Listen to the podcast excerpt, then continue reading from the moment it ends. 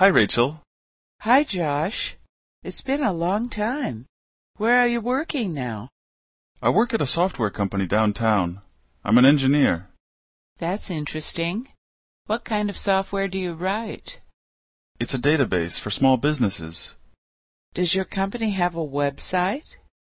Yes, What's the website address? www.sun.com.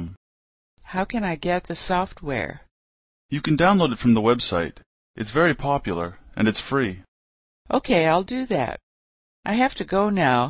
It was really nice seeing you again. It was nice seeing you too. Email me next week and we'll get together for coffee. My computer is broken, so I can't send you email right now. Can I call you? Sure. My number is 233 288 2328.